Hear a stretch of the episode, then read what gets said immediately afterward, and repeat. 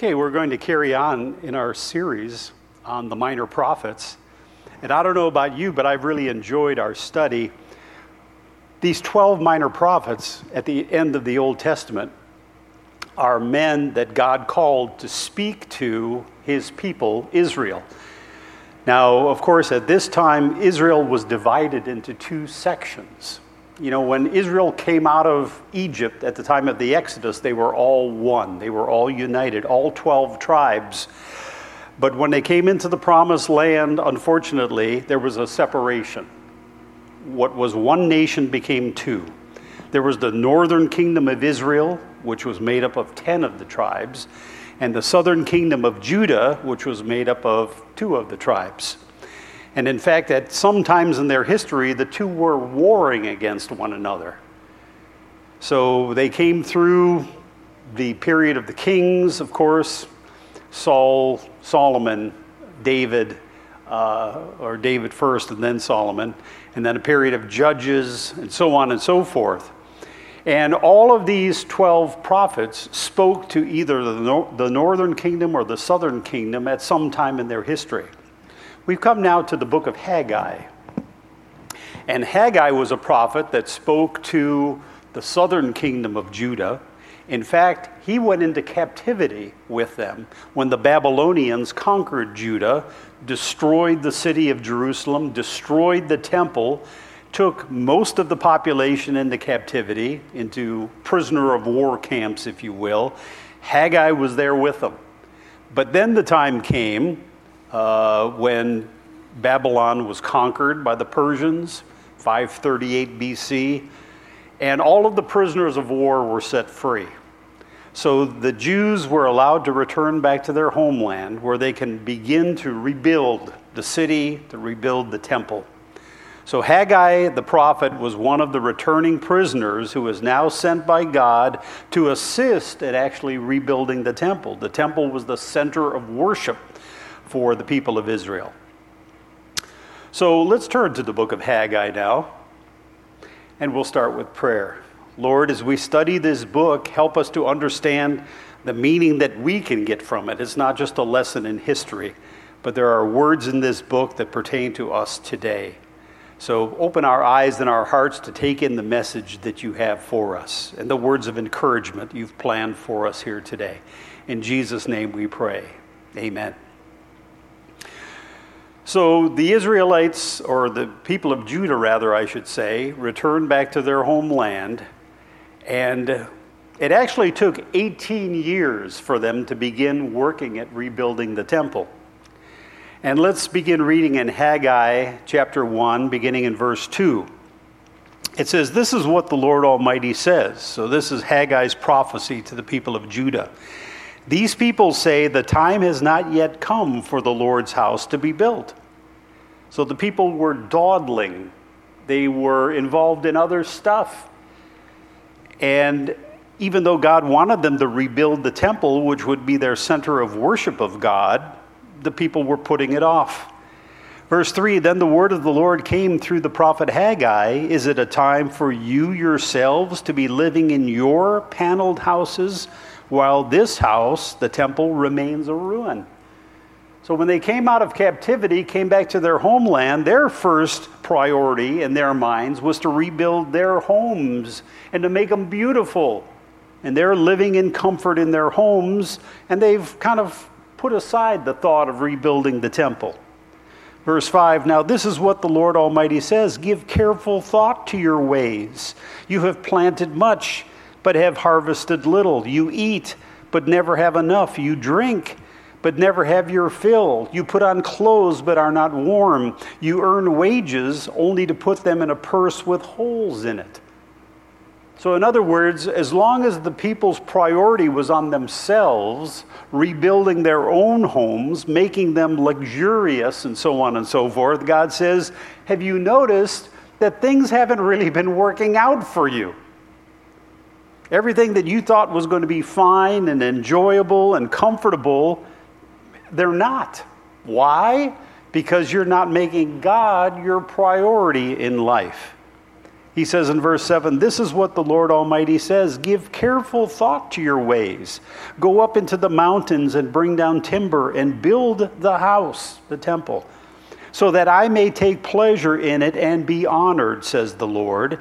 You expected much, but see, it turned out to be little. What you brought home, I blew away. Why? declares the Lord Almighty, because of my house, which remains in ruins while each of you is busy with his own house. Therefore, because of you, the heavens have withheld their dew and the earth its crops. I called for a drought on the fields and the mountains, on the grain, the new wine, the oil, and whatever the ground produces, on men and cattle, and on the labor of your hands. Verse 12 then Zerubbabel, son of Shealtiel, Joshua, son of Jehozadak, the high priest, and the whole remnant of the people obeyed the voice of the Lord their God and the message of the prophet Haggai, because the Lord their God had sent him, and the people feared the Lord. Then Haggai, the Lord's messenger, gave this message of the Lord to the people.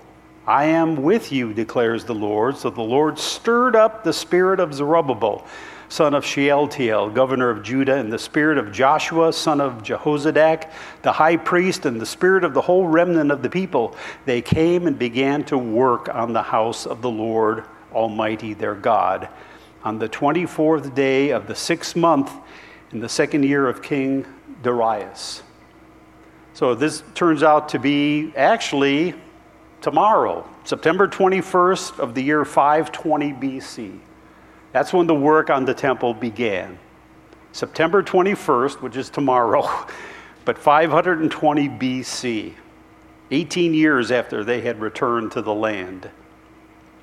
So we see the first lesson here is if you don't make God the priority in your life, if you're just involved with your own personal comfort, you know, building up your own home, making sure that you have all that you desire, by failing to make God the prior, priority in their lives, they lived in frustration and discontent.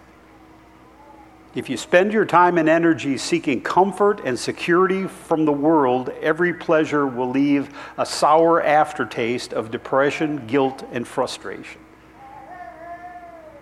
And unfortunately, that's the lesson that perhaps some of us had, had to learn over the years because our priorities were wrong.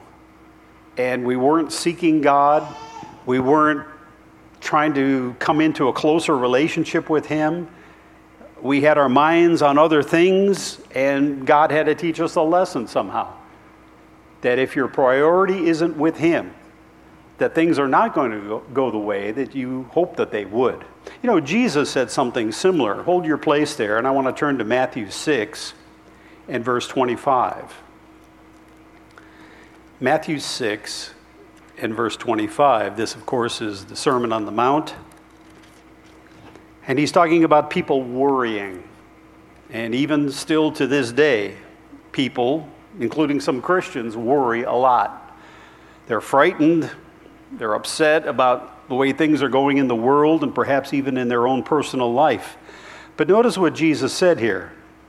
Matthew 6:25 Therefore I tell you do not worry about your life what you will eat or drink or about your body what you will wear is not life more important than food and the body more important than clothes Look at the birds of the air they do not sow or reap or store away in barns and yet your heavenly Father feeds them are you not much more valuable than they? Who of you, by worrying, can add a single hour to his life? And why do you worry about clothes? See how the lilies of the field grow. They do not labor or spin, yet I tell you that not even Solomon in all his splendor was dressed like one of these. If that is how God clothes the grass of the field, which is here today and tomorrow is thrown into the fire, will he not much more clothe you, O you of little faith? So do not worry, saying, What shall we eat, or what shall we drink, or what shall we wear? For the pagans run after all these things, and your heavenly Father knows that you need them. But notice verse 33. It talks about priorities in our life. But seek first, of top importance, in other words, the biggest priority in your life should always be His kingdom and his righteousness. And if you seek those things of your highest priority, all these things that you might normally worry about will be given to you as well. So, this is a lesson that the people of Judah had to learn when they delayed rebuilding the temple because they were all involved in everything else, mostly personal stuff, and they didn't have time for God. And if we don't have time for God, God may see to it that we have plenty to worry about. But if we make God, prior, our, God our priority, our top priority, we don't have to worry about anything because He is in charge and He will be in charge of our lives too. And He will see to it that we have all that we need. So that lesson applies directly to our day today. Why are we here today? Because we have placed God as our priority. We know how important it is to gather together with fellow believers and to worship Him to worship Him publicly because He is so important to us. He is vital to us. We can't imagine what our lives would be without our relationship with God. We just can't imagine what it would be like living out in this world today without a knowledge of God, without a relationship with God, without being covered by the blood of Jesus Christ who died for our sins. We just take these things for granted. And rightly so. We're Christians, we're God's children. We count on these things. They're important to us, vitally important. But let's remember the lesson that the people of Judah had to learn upon their return. Have God as your priority always. Set aside time for Him, not just once a week coming to church here, but every day of our lives. To be thinking about Him, to be talking to Him in normal conversation because He's there listening all the time. He wants to hear what we have to say, what we're thinking. But to just praise Him and to put Him as number one. And He's going to see to all of the needs that we have, and He's going to see to it that we get by in this crazy, violent, and dangerous world. Okay, so that's the first lesson. Now we come to the second lesson of the book of Haggai. We'll turn back there. Now to chapter 2. So the people finally get back to work and rebuilding the temple. And this is going to be once again the center of their worship of God. Just to back up for a moment, there were basically two temples in the history of Jerusalem. Don't forget, when Israel came out of Egypt at the time of the Exodus, they worshiped God in the wilderness in a tent. It was called the tabernacle. And that went on for centuries. Finally, when they came into the promised land, uh, I said centuries, I meant 40 years they wandered in the wilderness. But when they came into the promised land, and of course, David made preparations for the building of the temple, Solomon, his son, finally built the temple. And that stood in Jerusalem as the place of worship until the Babylonians destroyed Jerusalem and the temple. So now this is the beginning of what is known as the Second Temple. Okay? The Second Temple period. And as we're going to see, it starts out small. But this temple, after being renovated time and time again, will eventually be the temple that Jesus came to in his life during his ministry. It's called the Second Temple. In some cases, it's called Herod's Temple because King Herod, when Jesus walked this earth, he spent a lot of time renovating and beautifying the temple. So it eventually became something really grand. So this is the beginnings of what is known as the Second Temple in Jerusalem. But let's read in verse 1 of Haggai 2. On the 21st day of the seventh month, the word of the Lord came through the prophet Haggai Speak to Zerubbabel, son of Shealtiel, governor of Judah, to Joshua, son of Jehozadak, the high priest, and to the remnant of the people. Ask them, Who of you is left who saw this house in its former glory? In other words, Solomon's temple. You know, the uh, Bible talks a lot about Solomon's temple and all that went into it. God gifted special people to do the craftsmanship on this temple. There was a lot of gold involved, there were a lot of fine woods involved. Uh, there was silver, so much decoration, so much splendor. And now here's a group of returning Jews from prisoner of war camps, and they've got their hammers and they've got their chisels, and they're just starting to put together something. A, place to worship, and it's very modest in comparison to Solomon's temple. So God asked them the question Who of you, in verse 3, is left who saw this house in its former glory? How many of you here remember Solomon's temple and how beautiful it was? How does it look to you now? Does it not seem to be does it not seem to you like nothing? And it looked like nothing compared to Solomon's temple. And now here's a group of people just trying to put together an, a, a structure where people can worship God.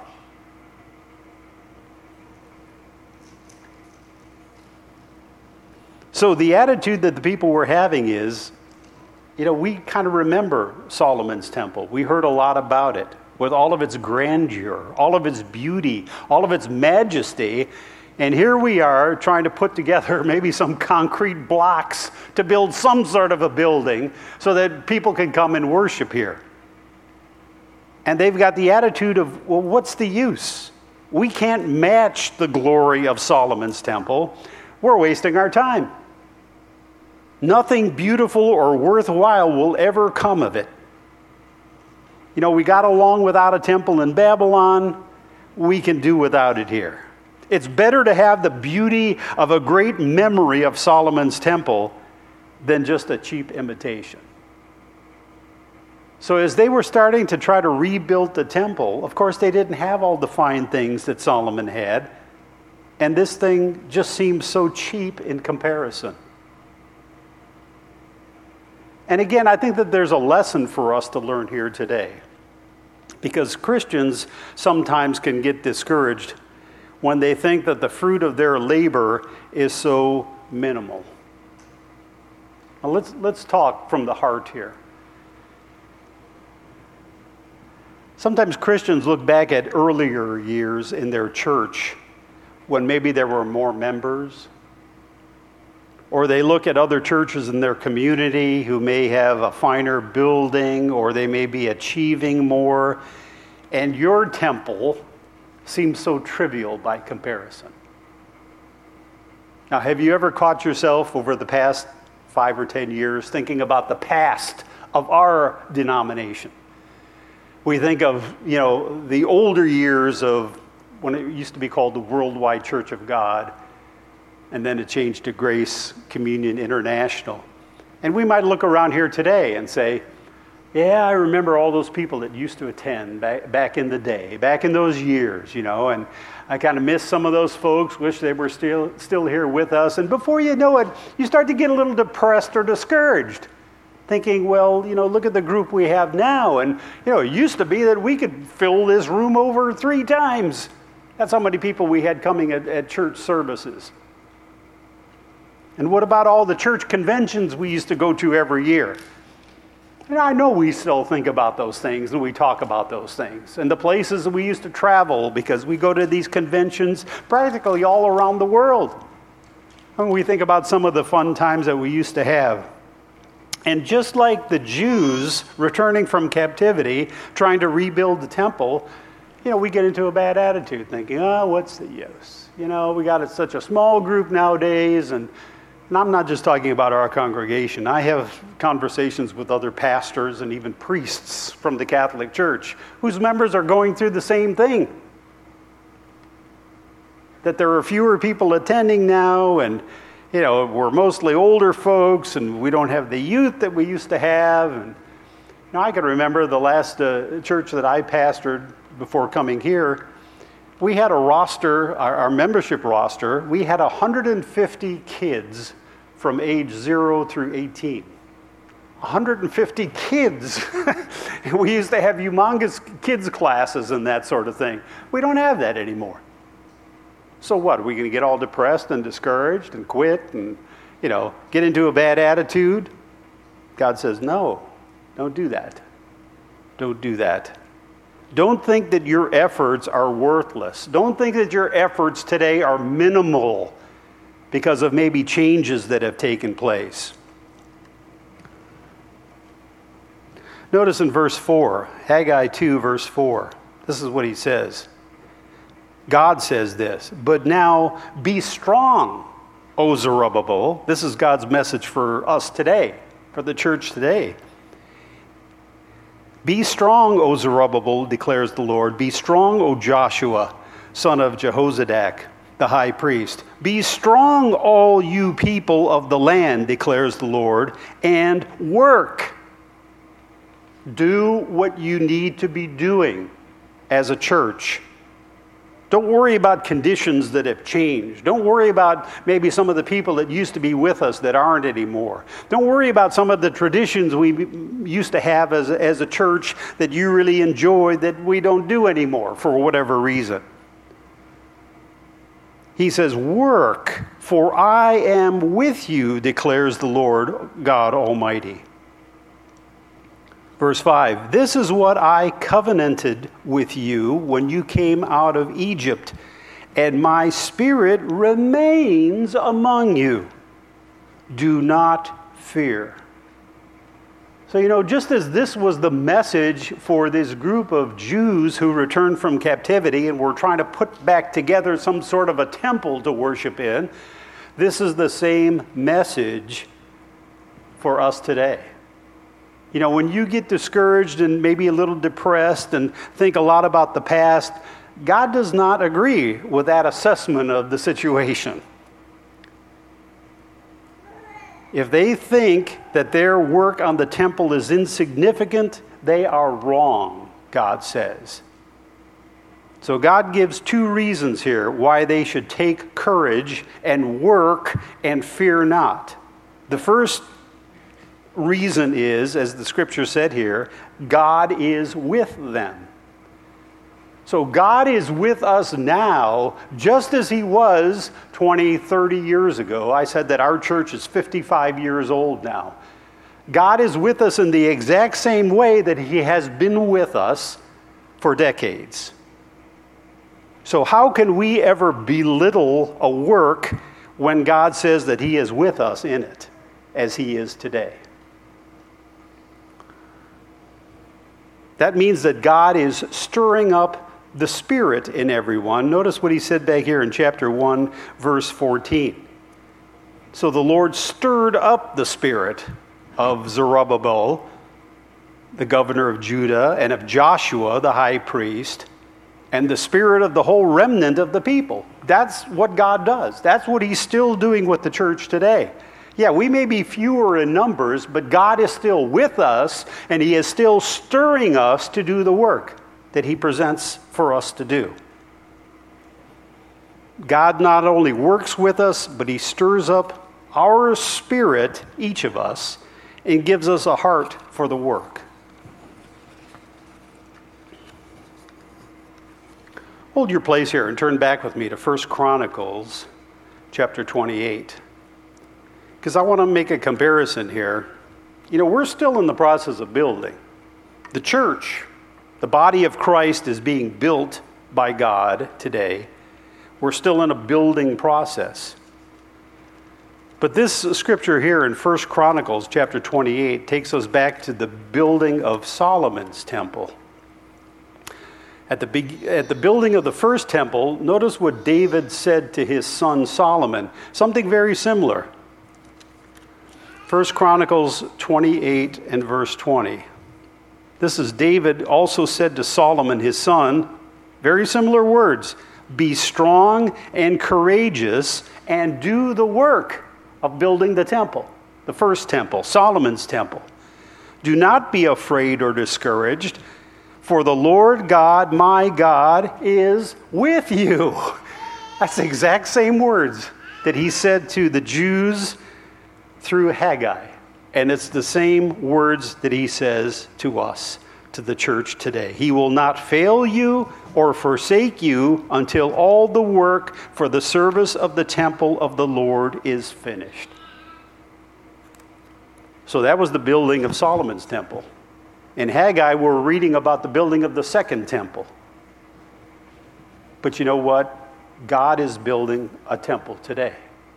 The church, the body of Christ, and each individual congregation is where we gather to worship God.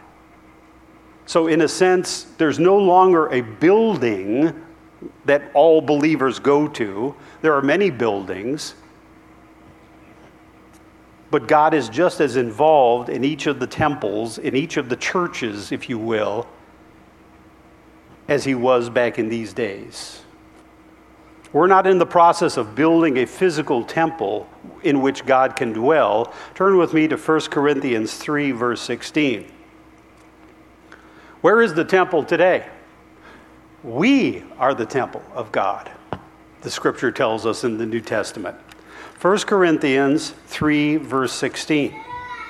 So there's still building going on here, but it's not a physical building. We're not dealing with concrete blocks and paneling and uh, foundation, a physical foundation of any kind like that. The church, the temple of God is different now. God dwelt in his temple in the Old Testament, and he dwells in his temple in New Testament times, but we are the temple in which he dwells, each of us individually and the church as a whole, the body of Christ. Paul says in 1 Corinthians 3:16, "Don't you know that you yourselves are God's temple and that God's spirit lives in you?" If anyone destroys God's temple, God will destroy him, for God's temple is sacred and you are that temple. So there's not, not a need for a giant building anymore. You see, in this day and age, because of Jesus Christ, God now dwells in us individually. And yeah, He dwells in the whole spiritual church, the body of Christ as a whole. So we individually and corporately are the temple where God dwells today and He is building this temple. He is preparing it. He's dwelling in it. He's empowering us in everything that we do. He's stirring up our spirits as He gives us work to do and He gives us direction.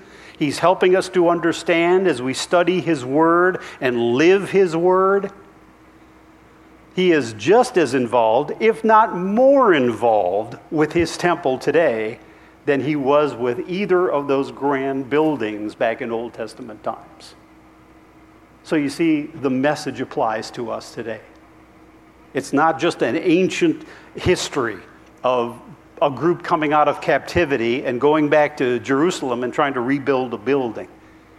It had to do with that, but it is so much more involved today. Not only with the church as a whole, but each of our individual lives. Let's go back to Haggai one more time in chapter 2.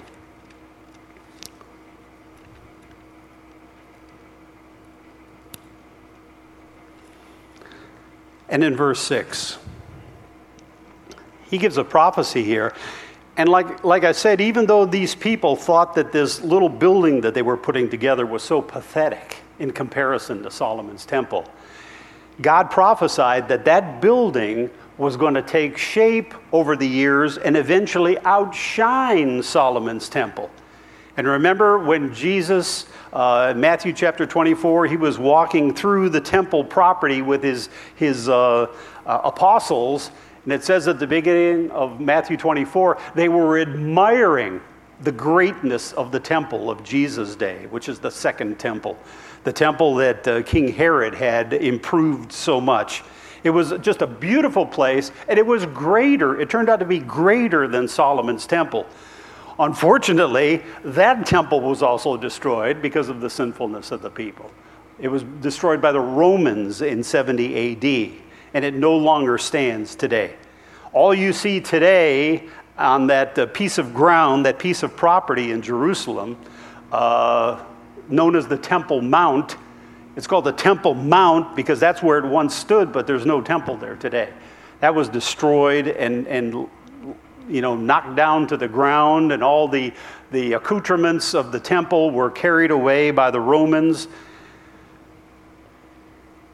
But it says here in Haggai chapter 2, verse 6, this is God's prophecy to encourage those builders of the second temple. This is what the Lord Almighty says. In a little while, now it turned out to be many years, I will once more shake the heavens and the earth, the sea and the dry land. I will shake all nations, and the desired of all nations will come, Jesus, and will fill this house with glory, says the Lord Almighty.